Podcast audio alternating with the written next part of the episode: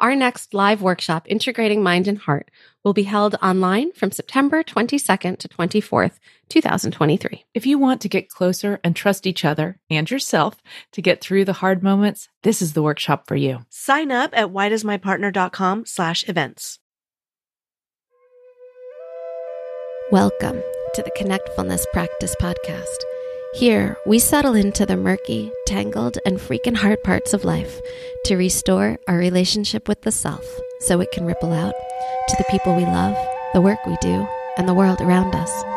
If we can't fix what's wrong, then our grandchildren inherit it. In order to fix what's wrong, we have to talk about it. And we can't move that conversation forward if we're not willing to be real about where we are now. We have to push on the edge of what it means to connect. Otherwise, nothing will ever change. I'm your host, Rebecca Wong. I'm here to guide you through a series of radically honest conversations about what it means to be truly human in all of its messy, beautiful, hilarious, and heartbreaking glory. In our collective effort of looking inward, we're starting to do the outward work of reconnecting the world. While these discussions will guide you into the connectfulness practice, this podcast is not meant to be a substitute for the depth of work that you'd encounter with a licensed provider. If something in this episode touches you, reach out. That's where you initiate the ripple that restores relationships. You can learn more about my Connectfulness counseling practice and our collective for therapists in private practice at connectfulness.com. This episode is brought to you by Therapy Notes. Therapy Notes is a simple, secure EHR platform for therapists and private practice. It keeps you organized and creates a container for all the details that run your practice so that you can focus on what really matters. Use the promo code ConnectFulness and get two months free when you sign up at therapynotes.com. In this episode, I'm joined by Dr. Rebecca Jorgensen, or Becca. Becca is certified by the International Center for Excellence in EFT, that's emotionally focused therapy, as a therapist, a supervisor of therapists, and a trainer. She trains therapists and psychologists nationally and internationally. She co presents with Dr. Sue Johnson, the originator and developer of emotionally focused therapy and the Hold Me Tight Relationship Enhancement Program. Becca's also the co creator of the Building a Lasting Connection Premarital and Newlywed Education Program and Connection System. And she regularly works with couples who want to heal affairs, sexual addiction, couple distress, and childhood trauma. You know, there's so many things that we're going to cover in today's conversation, but among them, um, this is really a conversation about how to cultivate safe, sacred spaces that allow us to see how it is that our own insecurities cultivate these um, autopilot disconnections and how the different ways that we've learned over over our lifetimes of coping actually can increase the pain and the loneliness that we experience, further disconnecting us from the security that we're seeking in our relationships. And for me, one of the, the things that I find so interesting is that um, we're all afraid of something. We're all catastrophically afraid of being alone. And the antidote to that loneliness is connection. And so in this episode, we're really talking about how to get out of our own way and get back to the we instead of staying focused on the places where we're feeling lost and alone and lonely. I hope you enjoy this episode. So, today I'm here with Dr. Rebecca Jorgensen, also known as Becca, and we're going to be talking about some common relationship pitfalls. Hi, Becca. Hi, hi. It's so great to be here with you and to share this space around helping relationships. I know. This is definitely one of your favorite things to talk about, isn't it? It's definitely one of my very favorite things. Things that keeps yeah. me um, moving in the world. Yeah. yeah. Well, maybe we can just start by talking about how how it came to be that this is one of your your specialties because you have so many different ways that you help with this from training therapists to supervising therapists and working with couples. So I just would love to know how you came to be where you are right now. Well, I was a very poor couple therapist. and then I got a, a couple therapy training. Actually, I had done couple therapy training, but not emotionally focused couple therapy training. And I read Sue Johnson's book and thought I was doing couple therapy by the EFT book. And then I, I got the opportunity to go to Canada and to take what was then a five day training with Sue. And as I left that parking lot, I thought, I think I'm the only one in my state, maybe in all the states around me that's even heard of Sue Johnson. It was long ago. Mm. Um, and I, I need to, I need to get this out to my colleagues and people that I know and the couples that are struggling because this makes this changes. It makes sense. Yeah. Yeah, and so, it indeed has changed everything for me. what do you think is one of the biggest messages in terms of what you've learned and what you bring to the um, both your personal life, your professional life, to the couples that you work with? What's one of the biggest lessons that you have taken away from the work that you do?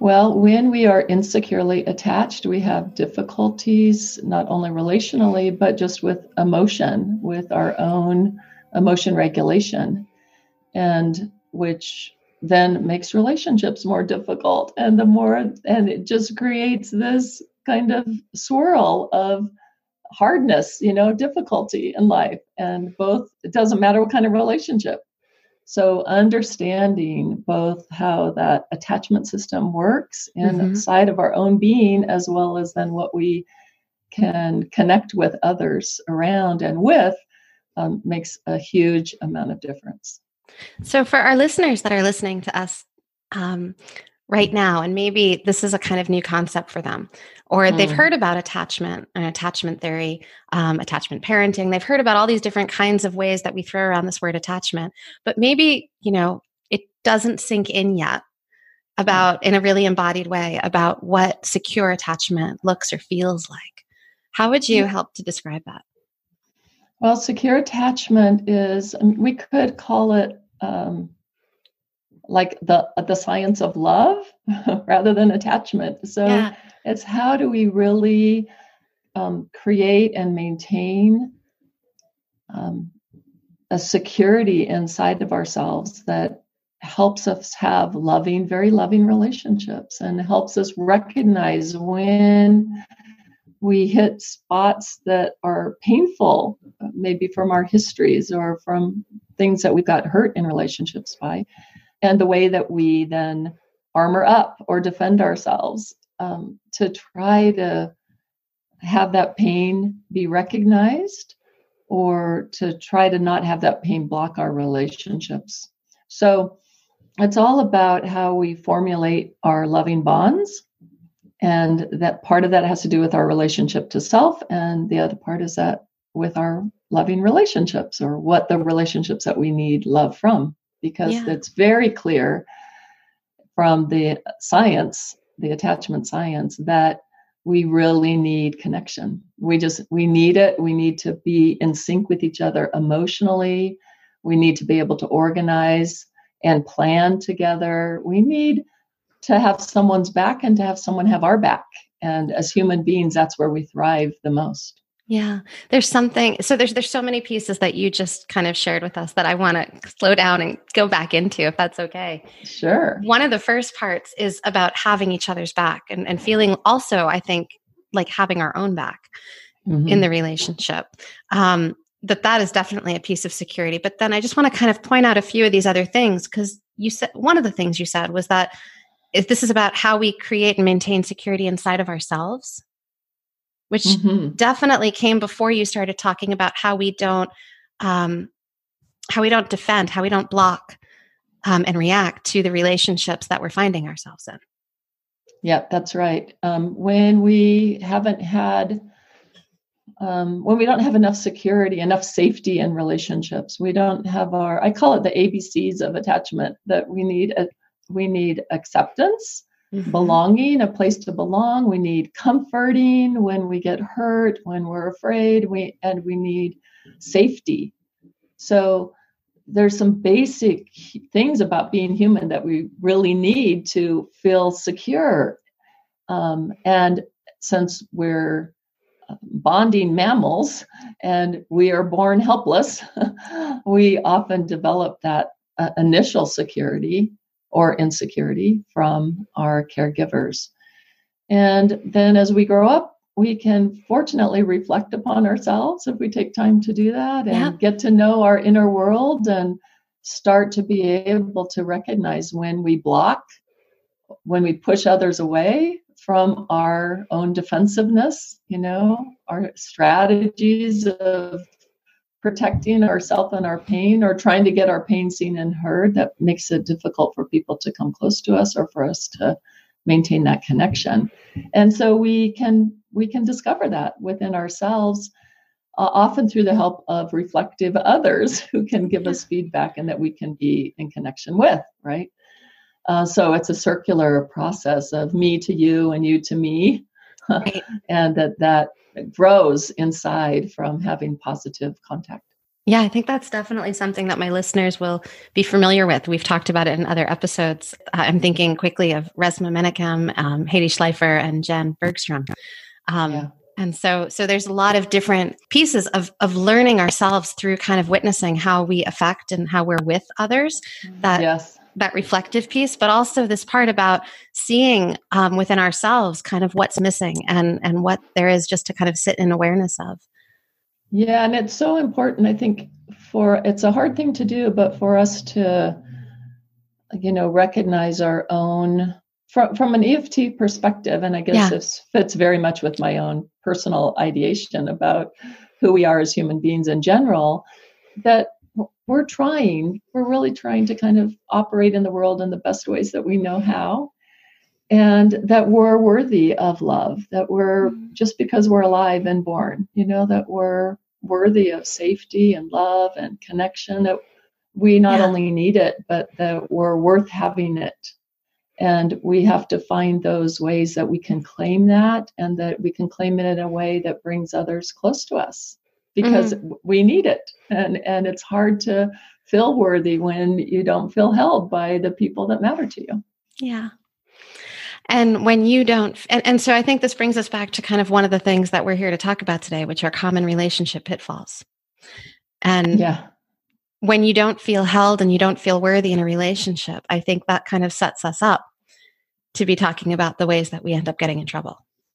Yeah, absolutely. Because we're all going to have um, unworthy spots or fears about our worthiness at times, right? And um, uh, places where we feel more insecure. Yeah. You know, uh, roles or duties or moments where, you know, we, we're forgetful. We just can't be full on all the time in full awareness about ourselves or other people. So, and and that's a lot to ask of any one human being to do that. So, as we can step into those places that need help, need attention, need acceptance, uh, to be able to recognize that and um, offer that opportunity to others to love on us, then things get better. But when we feel sensitive and insecure, and then we automatically, without even thinking, will kind of guard up in some way, whether that's we go behind a wall or whether we get critical of others and, and it can kind of push them behind a wall, that um, that can really block us from having what we need the most. Yeah, I'm in total agreement with you. I find both personally and professionally that noticing when those walls come up and Yeah. having the self awareness around it to be able to own that and notice what our own work is to do around that, that is one of the, the biggest learning edges. It is. It's a very, very hard thing to do. And Yeah. we and it's very helpful as we notice in relationships where the pain points are because we contribute to the pain often not always you know i do want to be careful because um, sometimes we're really mistreated we're really Yes. other people's pain comes at us in ways that create pain and victimize us and really really hurt and traumatize us. And so um, around that spot though we can still um, get love and affection and attention and and and heal. Like i really believe in our ability as as humans to grow to grow in kindness to grow in capacity to develop across our lifespan. So um, where whatever spot we're in in self-awareness that we can increase that whatever pain that we've come from we can work towards healing that and that we need others along that journey with us. Yeah. And and that last bit that we need others along the journey with us it's i mean my personal belief is that it's in our relationships that we cultivate those kind of safe sacred spaces that allow us to see the edges to see ourselves because of the patterns that start emerging and start showing up yes absolutely those are just it's beautiful opportunities. They feel like you know weights and pressures and uh, and painful, but those are also on the other side of that beautiful opportunities to find our growing edge and to lean into having that healing and having the connection that we really need. Yeah. So if you were to um, start with a with a couple that you haven't met with before and give them just kind of like a general piece of advice about what they can do to shore themselves and their relationships up. Where would you begin? Well so you know one of the things that as a therapist that i'm trying to do is to help have this kind of conversation about the importance of needing that we really need each other. And of course if you have a couple in front of you um, they're often life partners. They've chosen each other. They've chosen each other for good reasons. And I really honor that. And sometimes they lose trust in that, that choosing or the the because the pain gets in the in the way yeah. of believing in their love and that choice and their defenses and so, are up and their defenses are up yeah. and we when we're in pain we often rewrite things you know we start to rethink things so, one of the things that I try to do initially is to hear their love story. Mm-hmm. And, you know, with Valentine's coming up, I think paying attention to that, like when we get in pain, we can discredit that love story. Like, oh, I didn't really know you, or, you know, I was naive, or I always make bad choices around relationships. We can start to kind of dismiss that yeah. there was something really unique and special that we felt seen in some way, heard, understood, precious to that person before we chose to make a life with them. And so revisiting that love story is something I like to do with couples. I mm-hmm. want to know, I want to hear and help them become aware about what it was, what need did the other bring into their world that helped them choose each other? Was it that feeling of acceptance, a sense of belonging, that they were uh, giving attention and comforting? Was it that they felt safe with them in a way that they hadn't felt with someone else in a long time? And bringing that those feelings to life and really paying attention to that. Yeah, maybe some of these other things aren't happening. We can work towards that. But let's keep alive that those places that brought us together. And um, because emotion has a lot to do with how we move in the world and what we're motivated towards and away from. And so we can actually pay attention to the things that open our heart and um, help us be more loving, more kind, more forgiving, more generous. And that starts to impact the relational dynamic. Yeah. And so when we're impacting that dynamic by moving towards it, by bringing our awareness towards the parts that feel good, instead of yeah. only remembering the parts that are painful or that cause discomfort yeah. or hurt or are the edges that we're that we're rubbing up against. Yes. Then then we're in a position to kind of lean in a little bit more. We're in a position to kind of be shored up by the stuff that also feels good. Yes because the pain actually does have to be addressed. Yeah. Uh, we it's much easier to address the pain when there's some sense of a soft place to land you know yeah. or at least hope to have that soft place to land hope to have that find me in your eyes again have have that sense that you're looking across me and seeing me or hearing me that I used to feel a lot more before I felt like I needed to go to couple therapy yeah. and rem- have that up and running that's a kind of soft place to land. So we can go to the revisit the painful places and come out as a team. Right. And that that's the next piece i think perhaps maybe is that um this part about being a team. You've brought this up a few times so far mm-hmm. today and i yeah. think that maybe this is another part that we need to dive into a little bit because as i see it a lot of couples who show up in my office aren't really functioning like a team.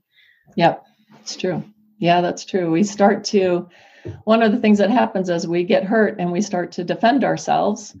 And whether that defend ourselves is just to go behind the wall and ice the other per- person out and protect ourselves, you know, from more heat of distress, or it is to turn up the heat to try to get more attention, you know, whichever strategy we most generally use. Someone um, who's withdrawing, someone who's pursuing that kind of someone strategy is what withdrawing, you're... someone who's pursuing. That's uh-huh. right. That's what I'm referring to. Is like going behind the wall, icing out, or turning up the heat. That no matter what we're doing, it represents that we were in pain and that our vulnerability got hurt, got hit, you know, and that we felt alone. We felt alone, and then we armor up whichever yeah. way that we, whichever way we cope with that pain, we um, armor up. And so, as that happens, there's a progression that this happens within relationships. We have some pretty good research around this.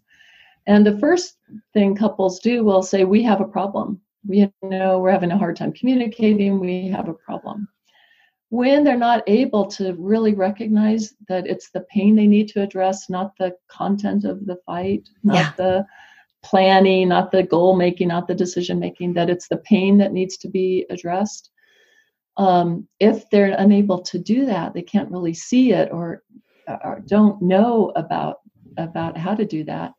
Then the next stage is to go from we have a problem, so it shifts from that team we to I have a problem or you have a problem. So that's the next level of progression in distress is to go from we have a problem, let's try let's try to fix it. What are we doing to see there you did that again. I've told you before I didn't like that or there you go again. So I'm not going to talk to you about that because we already tried and that didn't work. Right. And so the distance creates more pain and more pain can create more distance. And so this whole negative loop that becomes self-feeding starts. Starts. And i just want to kind of come back to that pain that really needs to be addressed by the we. Um, yeah. because i think if i'm hearing you correctly what you're suggesting is that p- at least a root of that pain or part of the root of that pain lies in the loneliness. Yes that's right. Lies in the isolation and that sense of once we go from team we have a problem to you I, I have a problem we've created own. more loneliness we've created more pain more loneliness yeah. and then we start to disconnect that we're a team creating that loneliness that there's some something in our process that's creating and expanding the loneliness rather than reducing the loneliness because if we if we own the part that we're a team if we stay centered on that instead of the i or the you yes. then we're already working towards a remedy Absolutely. That's right. And so mm-hmm. this one of the first things why I want what I do and try to keep up and running in my therapy room is that we how even though you're operating differently in a different different way of coping with the pain that that is increasing the pain and the loneliness. Yeah. And that's something that as a we you're doing together. Yes. I love it. Um so how do you i mean so have, I, will give yeah. you maybe it helps if i give an example. I know we're great. talking really theoretically so i can think of a couple.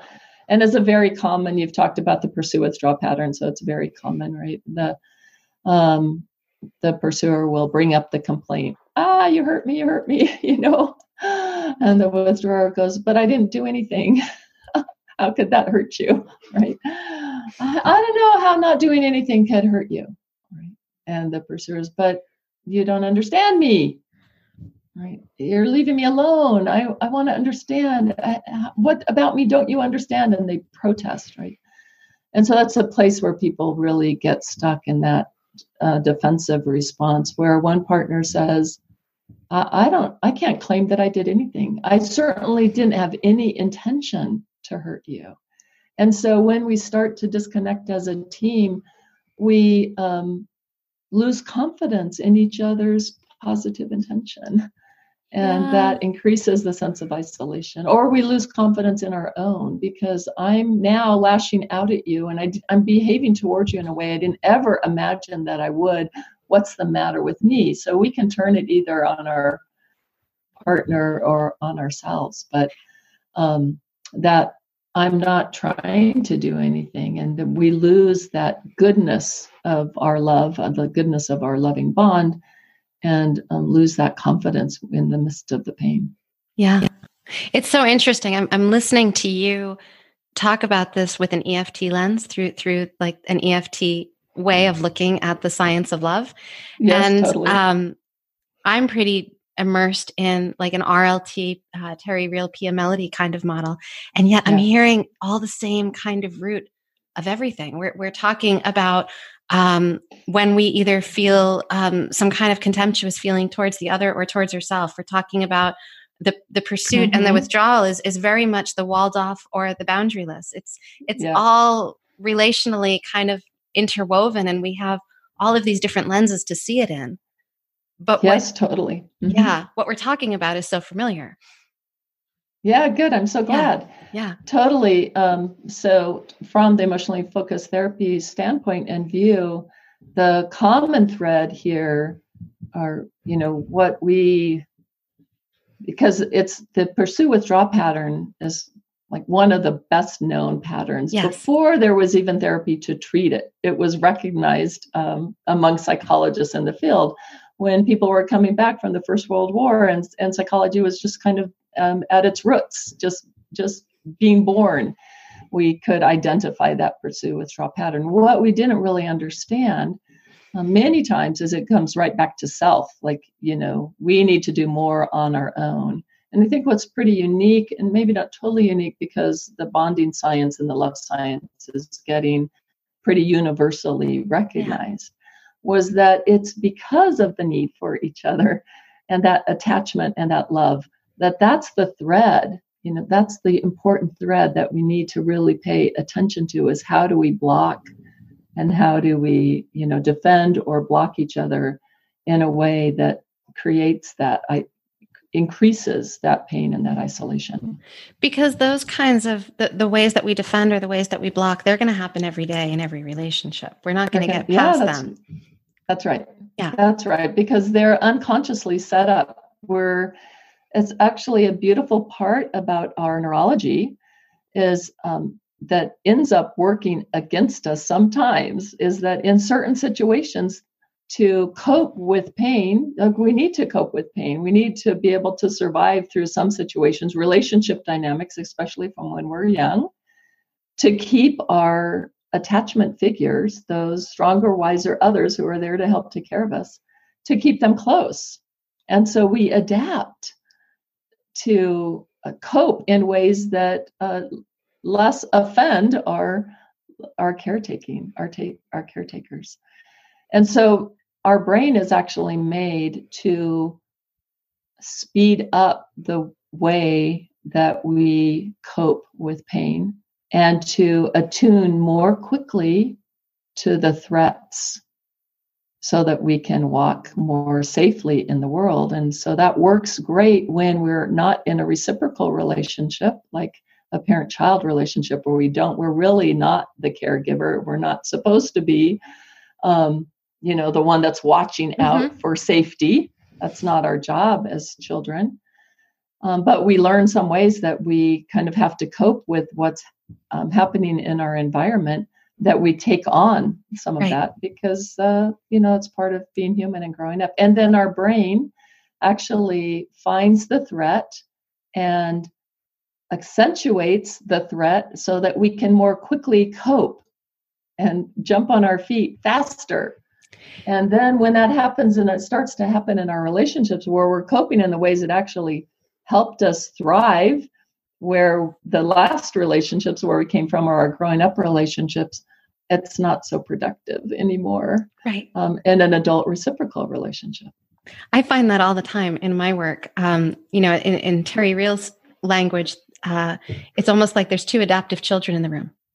Totally. Absolutely. Right. Both people coping the best they have their brains on alert and moving into these coping defenses that were perfectly productive when they were in their growing up. childhood.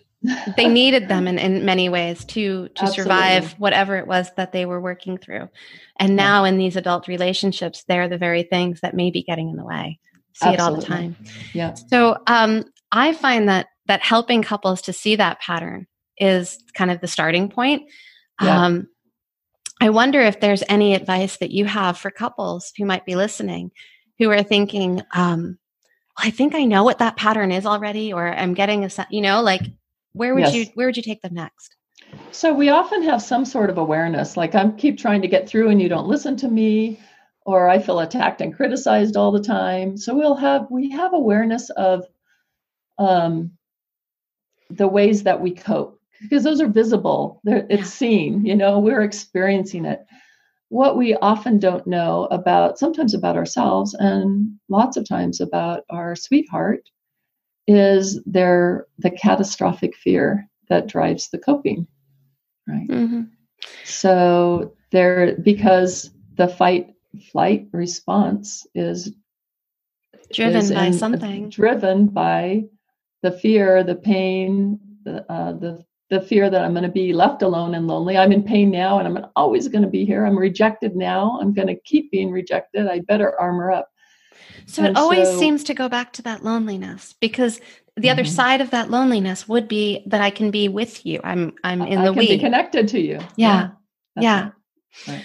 And so getting down to that because it's made to be unconscious and fast. Because if Mhm. I can just feel the jolt of, uh oh, danger, you're going to reject me here. Oh, I see you. And you've got that little angry look on your eye, or you're turning away, and I see that disapproval. And my brain says, quick, you know, like I don't even have to think about it. I'm an automatic. That trigger has me coping. And so there's this gap between the trigger and that hits the pain. You know, I can see you doing that, says I'm going to be more alone and lonely. And then the coping response that becomes a feedback loop. So there's that often unaware. I'm aware of what I'm doing. I'm pretty aware of what my partner's doing. But the why of that, yeah. the the the pain that they're hiding through the coping mechanism i don't i can't see that and it's often hard to believe that i'm hurting you in the way that would have you respond to me that way Right. You know, as as you're talking, I'm thinking of um, one of Viktor Frankl's quotes that um, between the Mhm. stimulus and the response, there's a space. yes You know, and in that space, space. yeah, Mhm. there's a space, and in that space lies our power and our freedom to choose our our response. Yeah, our the freedom to choose and it's the Yeah. like the golden um, place where we can really see each other and really get reconnected and Yeah. have you know this kind of golden light of soothing come in and join us again yeah, But we have to slow down to find that space. we really have to create enough down. safety that we can. Safety, like enough courage, enough safety that, whoa, if I see that I've really actually been criticizing you and that's painful to you, I'm going to feel bad about me hurting you because you are the person I love. And it takes some courage to own that and and also kind of give ourselves compassion or our sweethearts compassion for that our brain doing what it's meant to do what about trying to be self-protective that actually caused us more hurt Oh, I love the way that you put that because it it already it's a framework of of how to to start going into that space of giving ourselves and our sweeties more compassion. yeah Yeah, because Yeah, we need we really and and it's hard to especially if we didn't haven't re- been on the receiving Yeah. end of much compassion or Mhm. much empathy. It reminds me a lot of of the work around mirror neurons and the development of empathy. So I'm thinking of uh, Marco Iacoboni and his work around discovering mirror neurons, because uh, and he has a fabulous book written for the lay population about it. When they when they discovered mirror neurons looking inside the brain, he, he said I didn't, he didn't really know where to look to begin with. He thought social and the social part of Yep. the brain made sense. Um, but when they found the mirror neurons, what happened was they looked just like every other neuron until they received empathy and then they sh- they shifted they transposed they transformed into mirror neurons so if we haven't had a lot of empathy or compassion being able to give that to ourselves or others is really difficult because we it's not highly developed in our own system to do it's it. It's not turned on. It's not turned on. That little that little neuro uh, that that didn't shift yet. It didn't turn on. It didn't potentiate into um, a mirror neuron, which says, "Oh, I can understand you, and I can understand me, and I can give empathy and compassion to that." So it's tricky. It's why we can't really do it alone. Right. Why we need each other in order to why be able to really other. learn yeah. this this state of kind of re-regulation and and that's right discovery of empathy and, and growing into that. Yeah. Now, one other thing that I love about Marco's work, Dr. Iacoboni's work, is that he um, found, and he continues, he's at UCLA, he continues to study this in his lab, that these um, these mirror neurons, these neurons before they're mirror neurons, like he says, I have, I, I can't imagine, I can't even begin to imagine all like they're everywhere. So they're finding these uh, neurons turning into mirror neurons every part of the brain, not just in the social part, every part of the brain. And he says he thinks it's unlimited. He he actually believes that every neuron might be able to, well, maybe not everyone, but it's like uncountable number of neurons can potentiate into mirror neurons. So we can just continue to develop more ability to be close and be connected and have empathy, right? Because empathy is that shared joined space where you see me and I see you, and we can feel together. Even yes. if we feel differently about something, we can have compassion for that. And so that that can be unlimited. Well, and we can just keep growing in that the more connection that we have, the more of those neurons uh, potentiate. That's pretty cool. That's pretty awesome. It's really helpful. You know, one of the things that you're saying in there is that if the definition that you just gave of empathy. Um, you see me, I see you. We can feel together, even if we don't agree with each other. We can feel together, and I find that this is such such the learning edge for so many couples is that yeah. you know i don't have to agree with you it's not about my truth or your truth it's about understanding it's about getting to that place where we can tolerate the discomfort that comes with seeing the world differently yes we can tolerate it and then from that joint space we can actually come up with some pretty interesting brainstorming, problem yeah. solving, creative. Like it, it's a creative space once we're there and connected. And then we go, oh, well, I think differently about this and I feel differently about that. But we're a team, so because know, we're not blocked we anymore. Satisfy both. We're not blocked, and then yeah. this this beautiful creativity opens up. Yeah, yeah, that's that's just such a great way to put it. I love that. I've I've often heard either Sue or you or maybe both of you talk about um, you know dancing as a metaphor in relationships and how mm-hmm. um, toes are going to be stepped on. Do you want to mm-hmm. kind of share a little bit more around that? Because I just love that. Yeah, so we're partners on a dance floor, you know, trying to work a work away around life and that it's really impossible to dance in close proximity and not every once in a while to step on each other's toes, even though you don't mean to. You know, somebody from the sideline waves at us, or I get tired, or I'm hungry, or I just get out of step, or it's not my music, you know. And so there's ways that we can um, get out of touch or or hurt each other without mm-hmm. intending to, but it even if we don't intend to, doesn't mean it doesn't hurt. Right. and sometimes we get defensive around because I didn't mean to hurt you. And then I feel bad. I feel ashamed. I, it hurts me that I hurt you because I want to see myself as taking care of you. And it actually can become a block, right?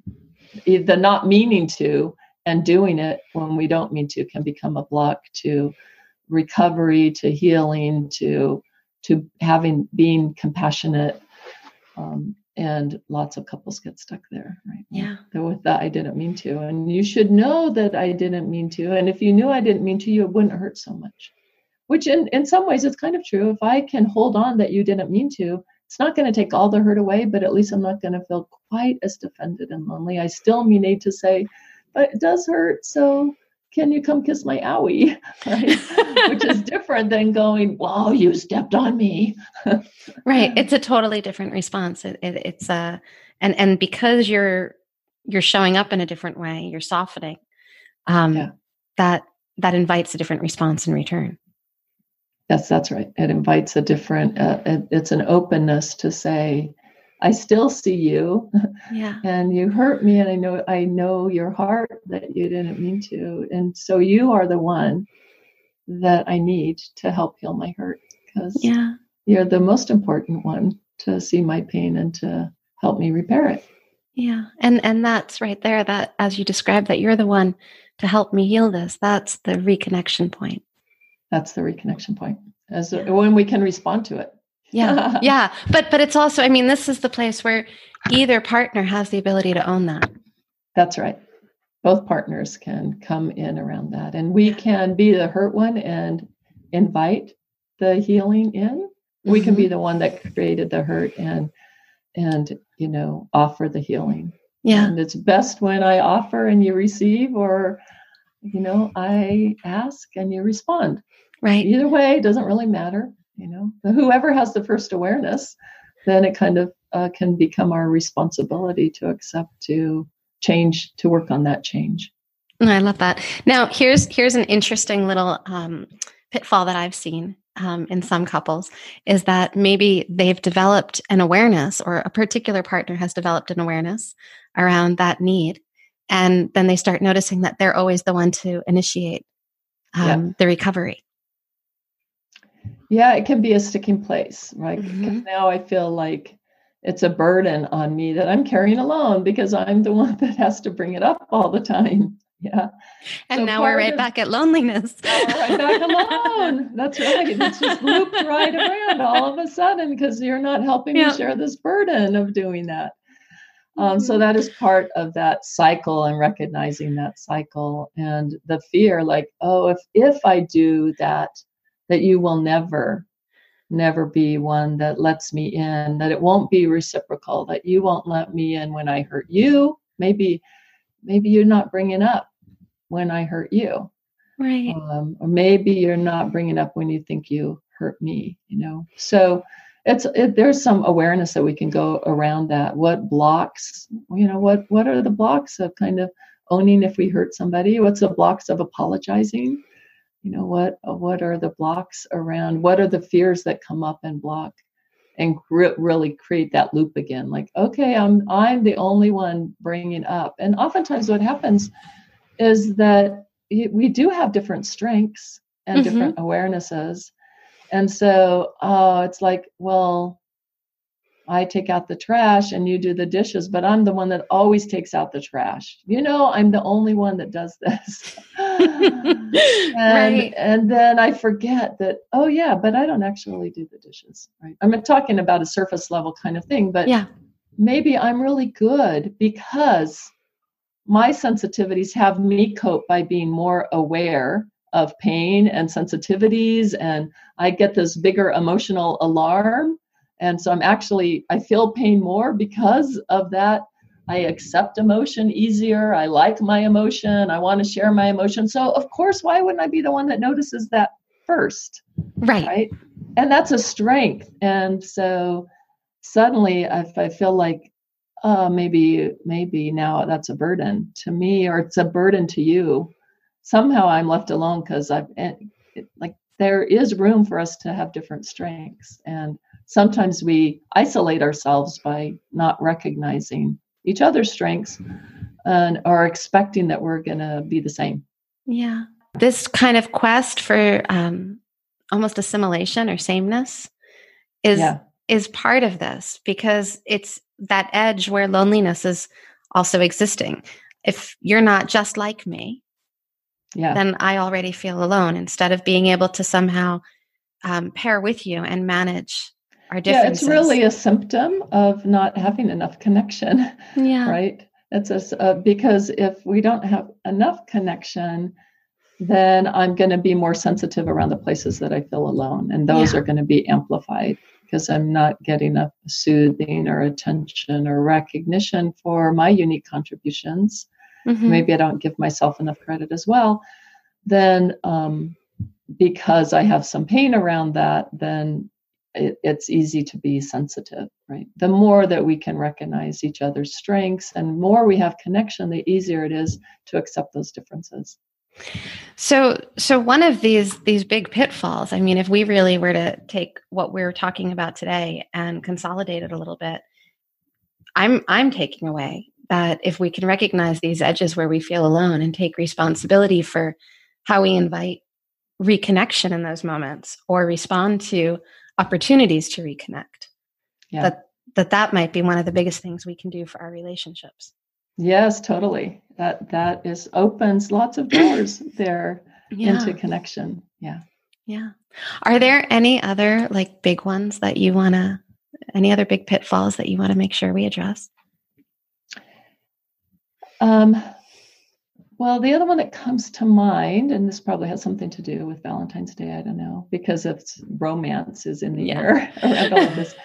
The other one that comes to mind is um, well, there's kind of two an A and B part to this. Part A is that the more um, the more distress there is in our love relationship, the more sex becomes important and adds into the distress for most couples.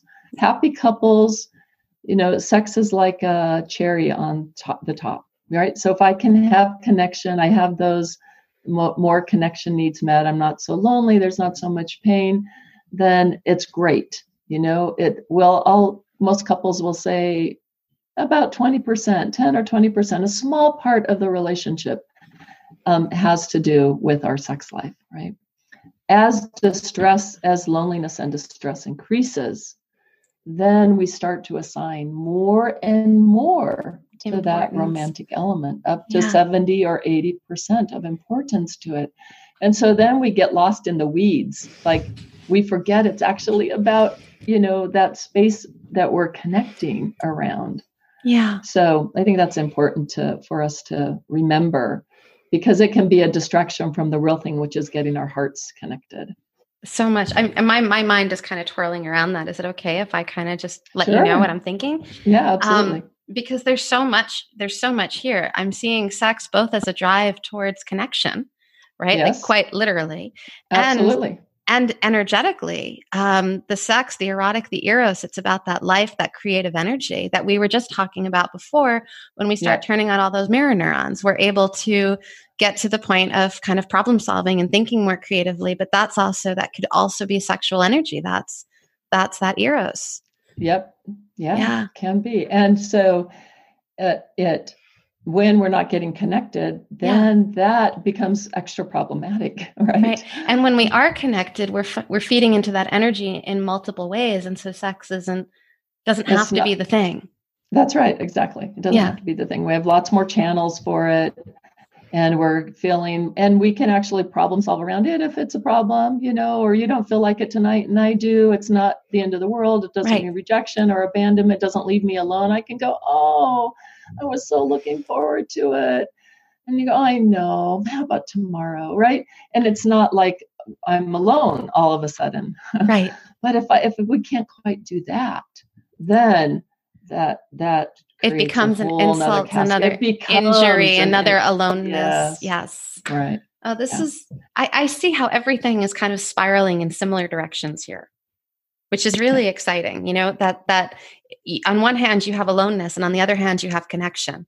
And then in between, there's all of these different components that um, are perpetuating the aloneness or getting in the way of the connection or enhancing the connection and decreasing the aloneness and that somehow it's that aloneness that creates the suffering. Right. That's right, right? exactly. And, and, we just need to keep that in mind because these other things can be really big distractions. Yes. And yeah. and and that there's a piece of this that is the is the we is what's happening with us. But then there's another piece of this that's what's happening inside of me and how yeah. i'm how i'm contributing to it. And that's you know that's the part that we'll always have control over. Yes that's right yeah. That's right. That's the part we have control over. That's the part that we need help with. That's the part that we can start to make uh, inroad on, make a response differences, let our our uh, in, our intentions be known. You know, s- slow ourselves down, apologize, recognize our recognize our part, and yeah. one person can do a lot to to start to change those gaps. Yeah. Yeah. One more thing I'd love to just chat with you about because I feel like this is an important one in terms of always find being able to find the reconnection points. And that's just about apology. I find yeah. that that is such an important and probably the most romantic thing that couples can learn how to do well. Yes. Um, how to both receive it and how to offer it. So I'm wondering if you want to to share anything about that. Well, my mind goes to um, Thich Nhat Hanh's four mantras of love. I don't know if you know them, I'm but not familiar. Um, no. So the first one, uh, and it goes from easiest to hardest, right? The more to more in depth. And the first one is to, uh, and it, it ties into apology. I think you'll see as we get there. Yeah. The first one is, darling, I'm here for you. You look into their eyes and you say it with your full intention that when you love someone, the best thing that we can offer them is our true presence. Yeah. And the second one is, um, darling, I know you are there. Mm. So, right, hmm. it's keeping in mind that good intention of our sweetheart. And I know you're there, and I'm happy because I know you're there. So, we're recognizing the presence of having a loved one it with us in our life that brings us so we can embrace them with that with that caring with that mindfulness and then the third one is when we start to introduce the pain. Um, Darling, I know you suffer, and that is why I'm here for you. So we begin to acknowledge our sweetheart's suffering, the pain, and that our presence brings immediate relief if we can be there that way. Yeah. And then the final one is, um, Darling, I suffer, I'm trying my best to practice. Please help me. Mm-hmm. So when we're hurting, and it's most difficult when we're suffering, and we believe that our suffering is caused by our sweetheart. and sometimes we just want to isolate ourselves from them or lash out back. Right? But if we can bring ourselves to share, um, in that moment and say and share that with our sweetheart. I'm suffer i suffer and help me. That that opens immediately uh, an, a possibility to have that connection to where our loved one can say i'm sorry you suffer and i'm and i'm sorry if i caused your suffering. Yeah. Because it's yeah. really the disconnection that causes the suffering not either one of us per se.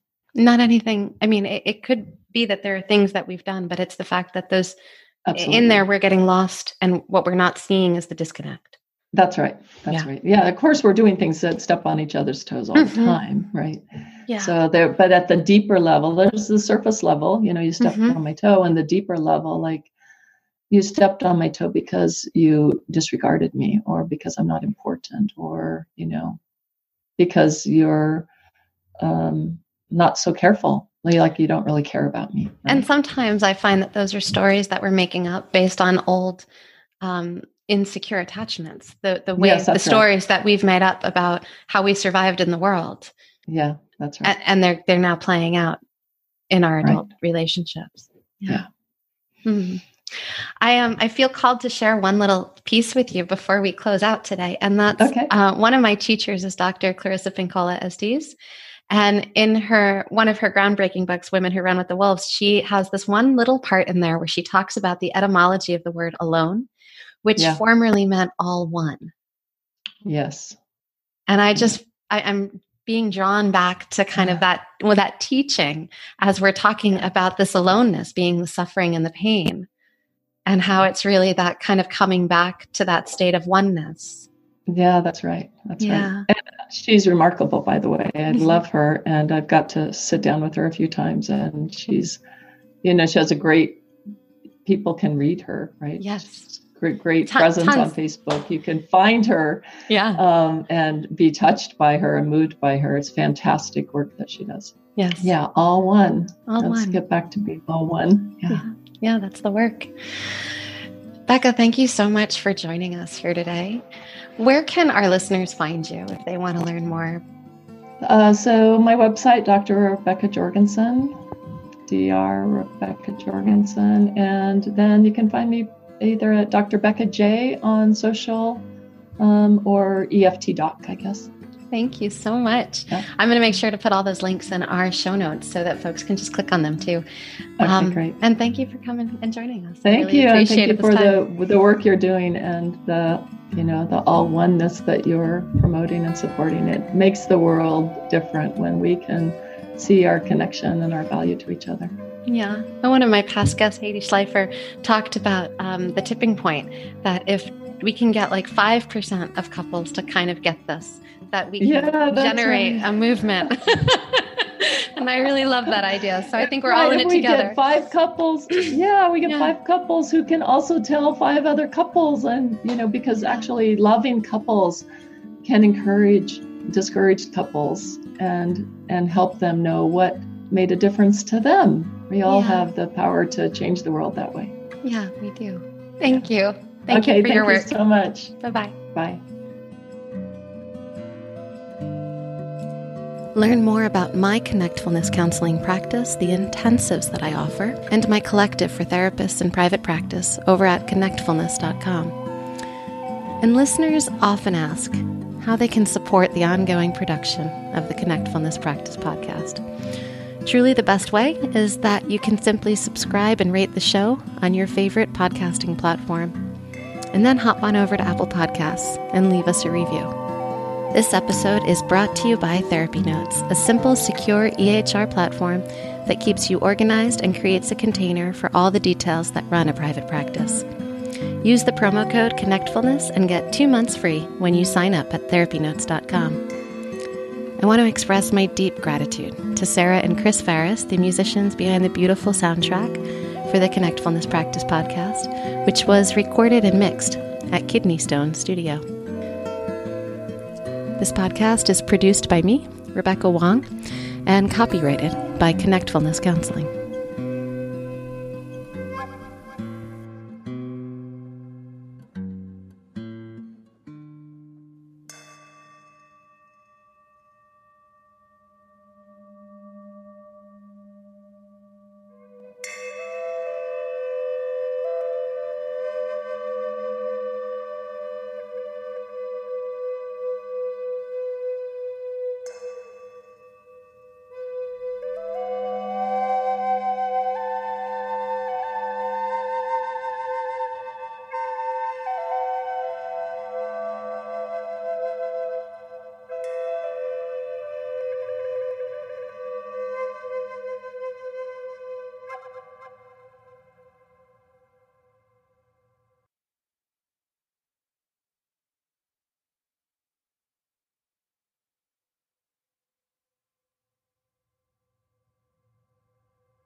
Our next live workshop, Integrating Mind and Heart, will be held online from September 22nd to 24th, 2023. If you want to get closer and trust each other and yourself to get through the hard moments, this is the workshop for you. Sign up at whydoesmypartner.com slash events.